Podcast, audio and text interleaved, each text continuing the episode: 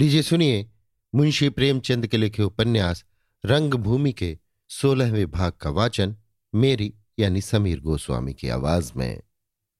अरावली की पहाड़ियों में एक वट वृक्ष के नीचे विनय सिंह बैठे हुए हैं। पावस ने उस जनशून्य, कठोर, निष्प्रभ, पाषाणमय स्थान को प्रेम, प्रमोद और शोभा से मंडित कर दिया है। मानो कोई उजड़ा हुआ घर आबाद हो गया हो। किंतु विनय सिंह की दृष्टि इस प्राकृतिक सौंदर्य की ओर नहीं।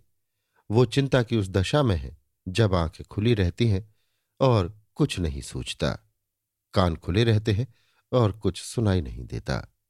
बाह चेतना शून्य हो गई है। उनका मुख निस्तेज हो गया है।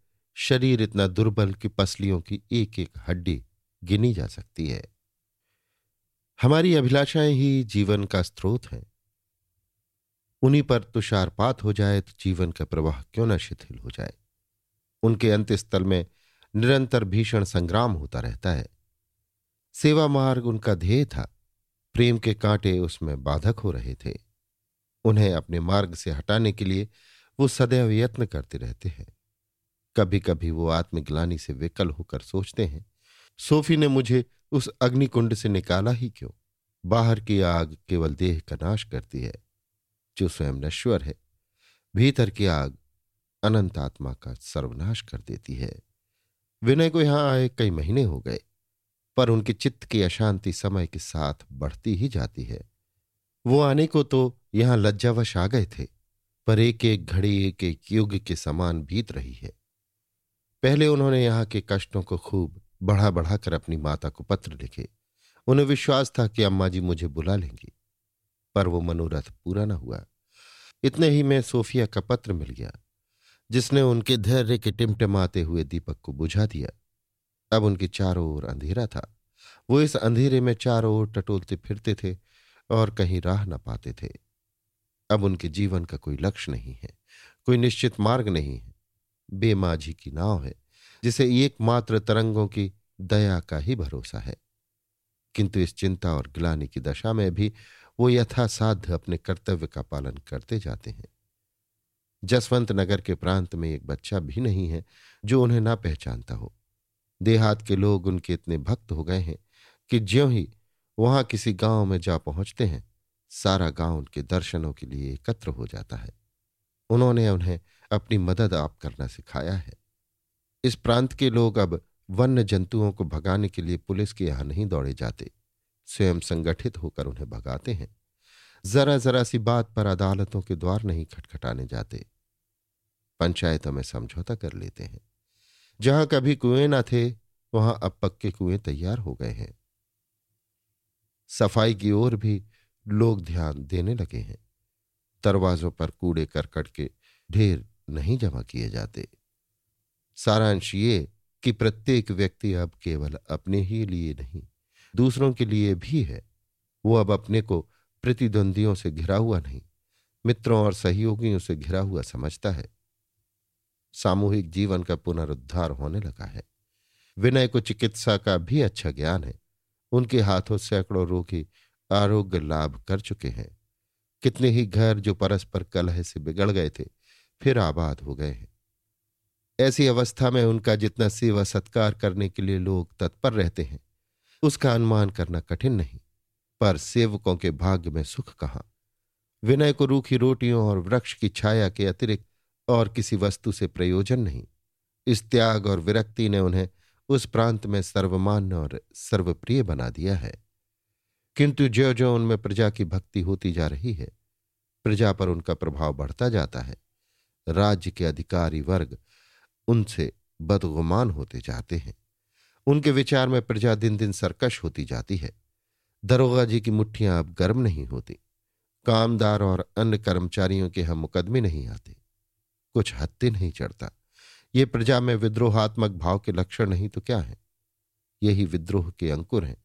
इन्हें उखाड़ देने ही में कुशल है। जसवंत नगर से दरबार को नित्य नई नई सूचनाएँ, कुछ यथार्थ, कुछ कल्पित भेजी जाती हैं और विनय सिंह को जाप्ते के शिकंजे में खींचने का आयोजन किया जाता है। दरबार ने इन सूचनाओं से आशंकित होकर कई गुप्तचरों को विनय के आचार विचार की टोह लगाने के लिए तैनात कर दिया है। पर उनकी निष्प्रय सेवा किसी को उन पर आघात करने का अवसर नहीं देती। विनय के पाँव में बिवाई फटी हुई थी, चलने में कष्ट होता था। बरगद के नीचे ठंडी ठंडी हवा जो लगी तो बैठे बैठे सो गए। आँख खुली तो दोपहर ढल चुका था। झपट कर उठ बैठे। लकड़ी संभाली और आगे बढ़े। आज उन्होंने जसवंत नगर में विश्राम करने का विचार किया था। दिन भागा चला जाता था। तीसरे पहर के बाद सूर्य की गति तीव्र हो जाती है। संध्या होती जाती थी और अभी जसवंत नगर का कहीं पता न था। इधर विवाह के कारण एक एक कदम उठाना दुस्सह था। हैरान थे कि क्या करूँ। किसी किसान का झोपड़ा भी नज़र न आता था कि वहीं रात काटें। पहाड़ों में सूर्यास्त ही से हिंसक पशुओं की आवाज़ें सुनाई देने लगती हैं। इसी हैस बैस में पड़े हुए थे कि सहसा उन्हें दूर से एक आदमी आता हुआ दिखाई दिया। उसे देखकर वो इतने प्रसन्न हुए कि अपनी राह छोड़कर कई कदम उसकी तरफ़ चले। समीप आया तो मालूम हुआ कि डाकिया है। वो विनय को पहचानता था। सलाम करके बोला, इस चाल से तो आप आधी रात को भी जसवंत नगर न पहुँचेंगे। विनय, पैर में बेवाएँ फट गई है। चलते नहीं बनता। तुम खूब मिले। मैं बहुत घबरा रहा था कि अकेले कैसे जाऊँगा। अब एक से दो हो गए, कोई चिंता नहीं। मेरा भी कोई पत्र है। डाकी ने विनय सिंह के हाथ में एक पत्र रख दिया। रानी जी का पत्र था। यद्यपि अंधेरा हो रहा था, पर विनय इतने उत्सुक हुए कि तुरंत लिफाफा खोलकर पत्र पढ़ने लगे। एक क्षण में उन्होंने पत्र समाप्त कर दिया और तब एक ठंडी सांस भरकर लिफाफे में रख दिया। उनके सिर में ऐसा चक्कर आया कि गिरने का भय हुआ। ज़मीन पर बैठ गए। डाकी ने घबरा कर पूछा, क्या कोई बुरा समाचार है? आपका चेहरा पीला पड़ गया। विनय, नहीं, कोई ऐसी खबर नहीं। पैरों में दर्द हो रहा है। शायद मैं आगे न जा सकूँगा। डाकिया, यहाँ इस बीहड़ में अकेले कैसे पड़े रहिएगा? विनय, डर क्या है? डाकिया, इधर जानवर बहुत हैं। अभी कल एक गाय को उठा ले गए। विनय, मुझे जानवर भी ना पूछेंगे। तुम जाओ, मुझे यहीं छोड़ दो। डाकिया, ये नहीं हो सकता। मैं भी यहीं पड़ रहूँगा। विनय, तुम मेरे लिए क्यों अपनी जान संकट में डालते हो? चले जाओ, घड़ी रात गए तक पहुँच जाओगे। डाकिया, मैं तो तभी जाऊँगा जब आप भी चलेंगे। मेरी जान की कौन हस्ती है? अपना पेट पालने के सिवा और क्या करता हूँ? आपके दम से हज़ारों का भला होता है। जब आपको अपनी चिंता नहीं है तो मुझे अपनी क्या चिंता है? विनय, भाई मैं तो मजबूर हूँ, चला ही नहीं जाता। डाकिया, मैं आपको कंधे पर बिठा कर ले चलूँगा, पर यहाँ ना छोड़ूँगा। विनय, भाई तुम बहुत दिक कर रहे हो। चलो, लेकिन मैं धीरे धीरे चलूँगा। तुम ना होते तो आज मैं यहीं पड़ रहता। डाकिया आप ना होते तो मेरी जान की कुशल न थी। ये न समझिए कि मैं केवल आपकी खातिर इतनी जिद कर रहा हूँ। मैं इतना पुण्यात्मा नहीं हूँ। अपनी रक्षा के लिए आपको साथ लिए चलता हूँ। धीरे से। मेरे पास इस वक्त ढाई सौ रुपए हैं। दोपहर को एक जगह सो गया बस देर हो गई। आप मेरे भाग्य से मिल गए, नहीं तो डाकुओं से जान न बचती। विनय, ये तो बड़े जोखिम की बात है। तुम्हारे पास कोई हथियार है? डाकिया, मेरे हथियार आप हैं। आपके साथ मुझे कोई खटका नहीं है। आपको देखकर किसी डाकू की मजाल नहीं कि मुझ पर हाथ उठा सके। आपने डकैतों को भी वश में कर लिया है। सहसा घोड़ों की टाप की आवाज़ कान में आई। डाकी ने घबरा कर पीछे देखा। पाँच सवार भाले उठाए, घोड़े बढ़ाए, चले आते थे। उसके होश उड़ गए। काटो तो बदन में लहू नहीं। बोला लीजिए सब आ ही पहुँचे। इन सबों के मारे इधर रास्ता चलना कठिन हो गया है। बड़े हत्यारे हैं। सरकारी नौकरों को तो छोड़ना ही नहीं जानते। अब आप ही बचाएँ तो मेरी जान बच सकती है। इतने में पाँचों सवार सिर पर आ पहुँचे। उनमें से एक ने पुकारा, अबे ओ डाकिए, इधर आ। तेरे थैले में क्या है? विनय सिंह ज़मीन पर बैठे हुए थे। लकड़ी टेक कर उठे, कितने में एक सवार ने डाकिए पर भाले का वार किया। डाकिया सेना में रह चुका था। वार को थैले पर रोका। भाला थैले के आर पार हो गया। वो दूसरा वार करने वाला ही था कि विनय सामने आकर बोले भाई ये क्या अंधेर करते हो? क्या थोड़ी से रुपयों के लिए ये गरीब की जान ले लोगे? सवार, जान इतनी प्यारी है तो रुपए क्यों नहीं देता? विनय, जान भी प्यारी है और रुपए भी प्यारे हैं। दो में से एक भी नहीं दे सकता। सवार तो दोनों ही देने पड़ेंगे। विनय तो पहले मेरा काम तमाम कर दो। जब तक मैं हूँ, तुम्हारा मनोरथ न पूरा होगा। सवार, हम साधु संतों पर हाथ नहीं उठाते।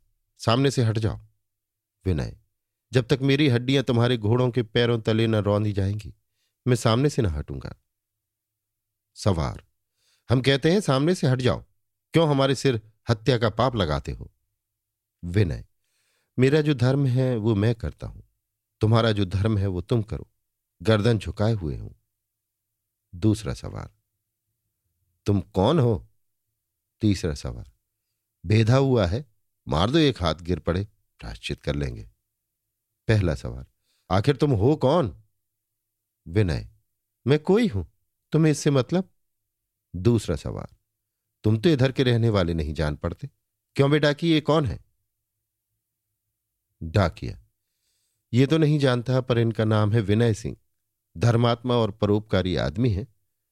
कई महीनों से इस इलाके में ठहरे हुए हैं।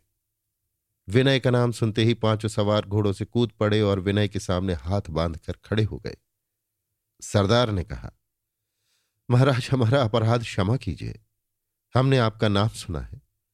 आज आपके दर्शन पाकर हमारा जीवन सफल हो गया।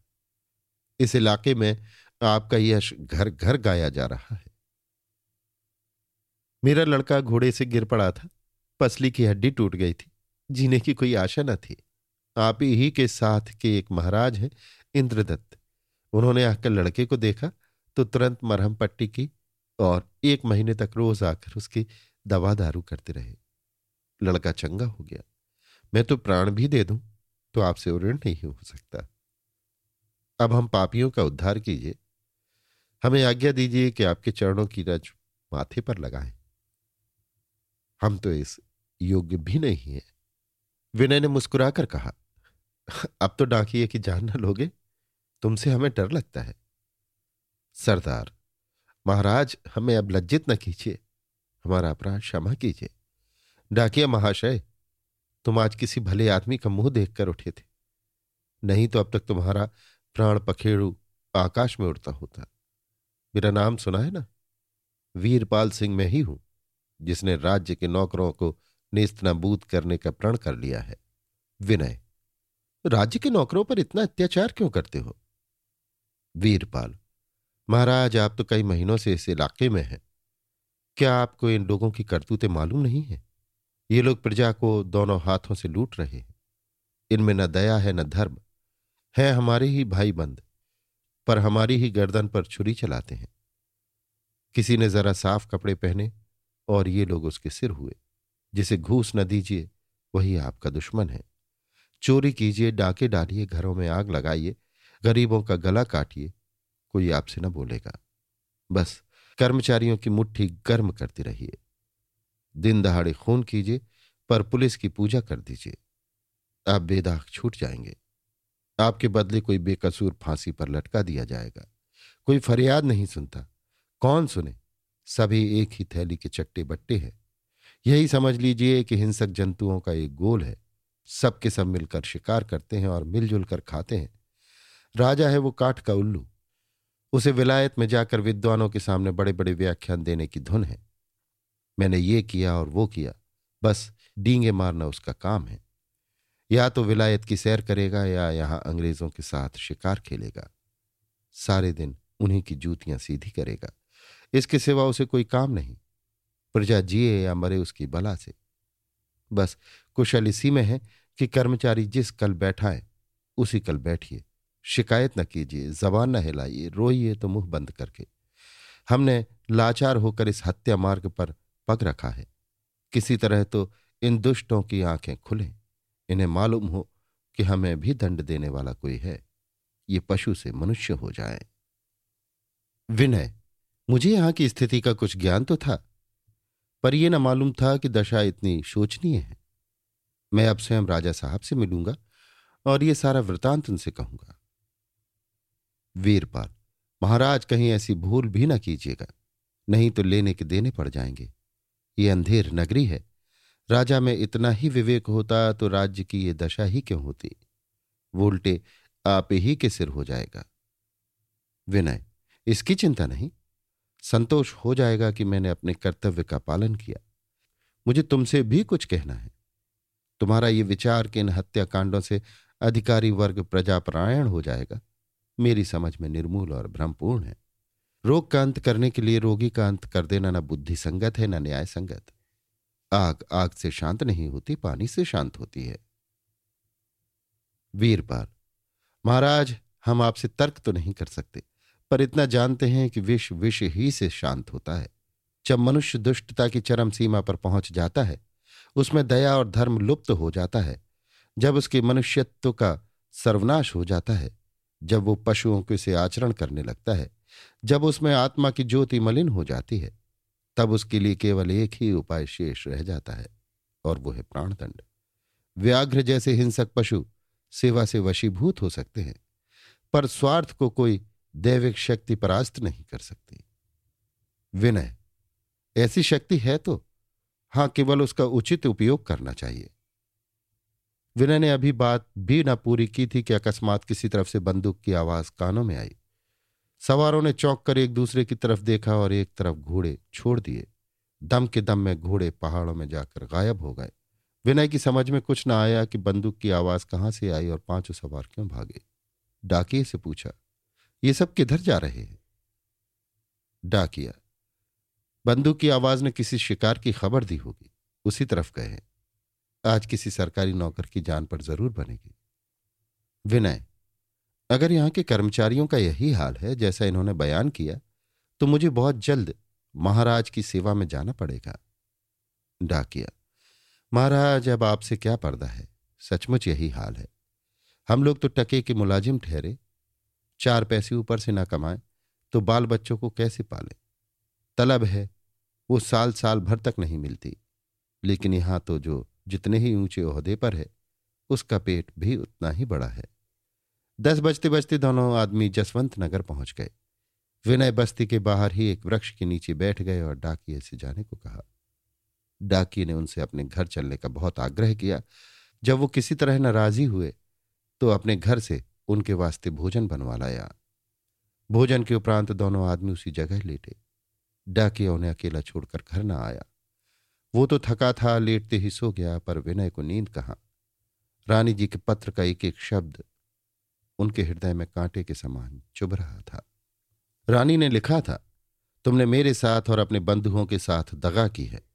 मैं तुम्हें कभी क्षमा न करूँगी। तुमने मेरी अभिलाषाओं को मिट्टी में मिला दिया। तुम इतनी आसानी से इंद्रियों के दास हो जाओगे इसकी मुझे लेश मात्र भी आशंका न थी।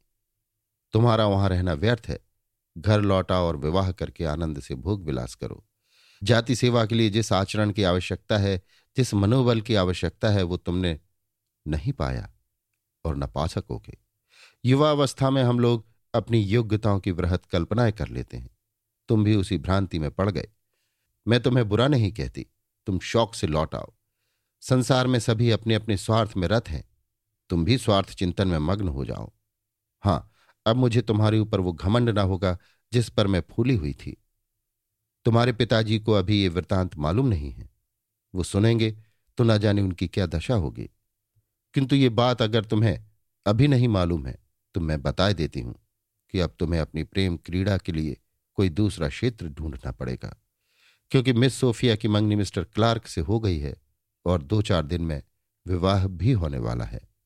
ये इसलिए लिखती हूँ कि तुम्हें सोफिया के विषय में कोई भ्रम न रहे और विदित हो जाए कि जिसके लिए तुमने अपने जीवन की और अपने माता पिता की अभिलाषाओं का खून किया, उसकी दृष्टि में तुम क्या हो। विनय के मन में ऐसा उद्वेग हुआ कि इस वक्त सोफिया सामने आ जाती तो उसे धिक्कारता, यही मेरे अनंत हृदय अनुराग का उपहार है। तुम्हारे ऊपर मुझे कितना विश्वास था, पर अब ज्ञात हुआ कि वो तुम्हारी प्रेम क्रीड़ा मात्र थी। तुम मेरे लिए आकाश की देवी थी। मैंने तुम्हें एक स्वर्गीय आलोक दिव्य ज्योति समझ रखा था। आह, मैं अपना धर्म तक तुम्हारे चरणों पर निछावर करने के लिए तैयार था। क्या इसलिए तुमने मुझे ज्वालाओं के मुख से निकाला था? खैर, जो हुआ अच्छा हुआ। ईश्वर ने मेरे धर्म की रक्षा की। ये व्यथा भी शांत ही हो जाएगी। मैं तुम्हें व्यर्थ ही कोस रहा हूँ। तुमने वही किया, जो इस परिस्थिति में अन्य स्त्रियाँ करती। मुझे दुख इसलिए हो रहा है कि मैं तुमसे कुछ और ही आशाएँ रखता था। ये मेरी भूल थी। मैं जानता हूँ कि मैं तुम्हारी योग्य नहीं था। मुझमें वे गुण कहाँ हैं, जिनका तुम आदर कर सकती। पर यह भी जानता हूँ कि मेरी जितनी भक्ति तुम में थी और अब भी है। उतनी शायद ही किसी की किसी में हो सकती है। क्लार्क, विद्वान, चतुर योग गुणों का आगार ही क्यों ना हो? लेकिन अगर मैंने तुम्हें पहचानने में धोखा नहीं खाया है तो तुम उसके साथ प्रसन्न न रह सकोगी। किंतु इस समय उन्हें निराश से कहीं अधिक वेदना इस विचार से हो रही थी कि मैं माताजी की नज़रों में गिर गया। उन्हें कैसे मालूम हुआ? क्या सोफी ने उन्हें मेरा पत्र तो नहीं दिखा दिया? अगर उसने ऐसा किया है तो वो मुझ पर इससे अधिक कठोर आघात न कर सकती थी। क्या प्रेम निठुर होकर द्वेषात्मक भी हो जाता है? नहीं, सोफी पर यह संदेह करके मैं उस पर अत्याचार न करूँगा। समझ गया, इंदु की सरलता ने यह आग लगाई है। उसने हँसी हँसी में कह दिया होगा, न जाने उसे कभी बुद्धि होगी या नहीं। उसकी तो दिल लगी हुई, और यहाँ मुझ पर जो बीत रही है, मैं ही जानता हूँ। ये सोचते सोचते विनय के मन में प्रत्याघात का विचार उत्पन्न हुआ। नैराश्य में प्रेम भी द्वेष का रूप धारण कर लेता है। उनकी प्रबल इच्छा हुई कि सोफिया को एक लंबा पत्र लिखूं और उसे जी भरकर धिक्कारूं। वो इस पत्र की कल्पना करने लगे। त्रियाचरित की कथाएँ पुस्तकों में बहुत पढ़ी थी, पर कभी उन पर विश्वास न आता था। मुझे ये गुमान ही न होता था कि स्त्री जिसे परमात्मा ने पवित्र कोमल तथा देवोपम भावों का आगार बनाया है इतनी निर्दय और इतनी मलिन हृदय हो सकती है। पर यह तुम्हारा दोष नहीं। ये तुम्हारे धर्म का दोष है, जहाँ प्रेम व्रत का कोई आदर्श नहीं है। अगर तुमने हिंदू धर्म ग्रंथों का अध्ययन किया है तो तुमको एक नहीं, अनेक ऐसी देवियों के दर्शन हुए होंगे, जिन्होंने एक बार प्रेम व्रत धारण कर लेने के बाद जीवन पर्यंत पर पुरुष की कल्पना भी नहीं की। हाँ, तुम्हें ऐसी देवियाँ भी मिली होंगी, जिन्होंने प्रेम व्रत लेकर आजीवन अक्षय वैधव्य का पालन किया। मिस्टर क्लार्क की सहयोगनी बनकर तुम एक ही छलांग में विजित से विजेताओं की श्रेणी में पहुँच जाओगी। और बहुत संभव है, इसी गौरव कामना ने तुम्हें ये वज्राघात करने पर आरूढ़ किया हो, पर तुम्हारी आँखें बहुत जल्द खुलेंगी और तुम्हें ज्ञात होगा कि तुमने अपना सम्मान बढ़ाया नहीं, खो दिया है। इस भांति विनय ने दुष्कल्पनाओं की धुन में दिल में खूब गुबार निकाला। अगर इन विषाक्त भावों का एक छीटा भी सोफिया पर छिड़क सकता तो उस विरहिणी की न जाने क्या दशा होती। कदाचित उसकी जान ही पर बन जाती, पर विनय सिंह को स्वयं अपनी क्षुद्रता पर घृणा हुई। मेरे मन में ऐसे कुविचार क्यों आ रहे हैं? उसका परम कोमल हृदय ऐसे निर्दय आघातों को सहन नहीं कर सकता। उसे मुझसे प्रेम था। मेरा मन कहता है कि अब भी उसे मेरे प्रति सहानुभूति है। मगर मेरे ही समान वो भी धर्म कर्तव्य समाज और प्रथा की बेड़ियों में बंधी हुई है। हो सकता है कि उसके माता पिता ने उसे मजबूर किया हो और उसने अपने को उनकी इच्छा पर बलिदान कर दिया हो। यह भी हो सकता है कि माताजी ने उसे मेरे प्रेम मार्ग से हटाने के लिए ये उपाय निकाला हो। वो जितनी ही सहृदय है उतनी ही क्रोधशील भी। मैं बिना जाने बूझे सोफिया पर मिथ्या दोषारोपण करके अपनी उच्छृंखलता का परिचय दे रहा हूँ। इसी उद्युग्न दशा में करवटे बदलते बदलते विनय की आँखें झपक गईं। पहाड़ी देशों में रातें बड़ी सुहावनी होती हैं। एक ही झपकी में तड़का हो गया। मालूम नहीं वो कब तक पड़े सोया करते, लेकिन पानी के झीं से मुँह पर पड़े तो घबरा कर उठ बैठे। बादल घिरे हुए थे और हल्की हल्की फुहार पड़ रही थी। जसवंत नगर चलने का विचार करके उठे थे कि कई आदमियों को घोड़े भगाए अपनी तरफ़ आते देखा। समझे, शायद वीरपाल और उनके साथी होंगे। पर समीप आए तो मालूम हुआ कि रियासत की पुलिस के आदमी हैं। डाकिया उनके पास ही सोया हुआ था, पर उसका कहीं पता न था। वो पहले ही उठकर चला गया था। अफसर ने पूछा, तुम्हारा ही नाम विनय सिंह है? जी हाँ। कल रात तुम्हारे साथ कई आदमियों ने यहाँ पड़ाव डाला था। जी नहीं। मेरे साथ केवल यहाँ के डाकघर का एक डाकिया था। तुम वीरपाल को जानते हो? इतना ही जानता हूँ कि वो मुझे रास्ते में मिल गया। वहाँ से कहाँ गया, ये मैं नहीं जानता। तुम्हें यह मालूम था कि वो डाकू है? उसने यहाँ के राज कर्मचारियों के विषय में इसी शब्द का प्रयोग किया था। इसका आशय मैं ये समझता हूँ कि तुम्हें यह बात मालूम थी। आप इसका जो आशय चाहे, समझे। उसने यहाँ से तीन मील पर सरकारी खजाने की गाड़ी लूट ली है और एक सिपाही की हत्या कर डाली है। पुलिस को संदेह है कि यह संगीन वार्ता तुम्हारे इशारे से हुई है, इसलिए हम तुम्हें गिरफ़्तार करते हैं। यह मेरे ऊपर घोर अन्याय है। मुझे उस डाके और हत्या की जरा भी खबर नहीं है। इसका फैसला अदालत से होगा। कम से कम मुझे इतना पूछने का अधिकार तो है कि पुलिस को मुझ पर यह संदेह करने का क्या कारण है। उसी डाकिए का बयान है जो रात को तुम्हारे साथ यहाँ सोया था। विनय ने विस्मित होकर कहा यह उसी डाकिए का बयान है? हाँ, उसने घड़ी रात रहे इसकी सूचना दी। अब आपको विदित हो गया होगा कि रियासत की पुलिस आप जैसे महाशयों से कितनी सतर्क रहती है। मानव चरित्र कितना दुर्बोध और जटिल है। इसका विनय को जीवन में पहली ही बार अनुभव हुआ। इतनी श्रद्धा और भक्ति की आड़ में, इतनी कुटिलता और पैशाचिकता। दो सिपाहियों ने विनय के हाथों में हथकड़ी डाल दी, उन्हें एक घोड़े पर सवार कराया और जसवंत नगर की ओर चले। अभी आप सुन रहे थे मुंशी प्रेमचंद के लिखे उपन्यास, रंगभूमि के सोलहवें अध्याय का वाचन। मेरी यानी समीर गोस्वामी की आवाज़ में।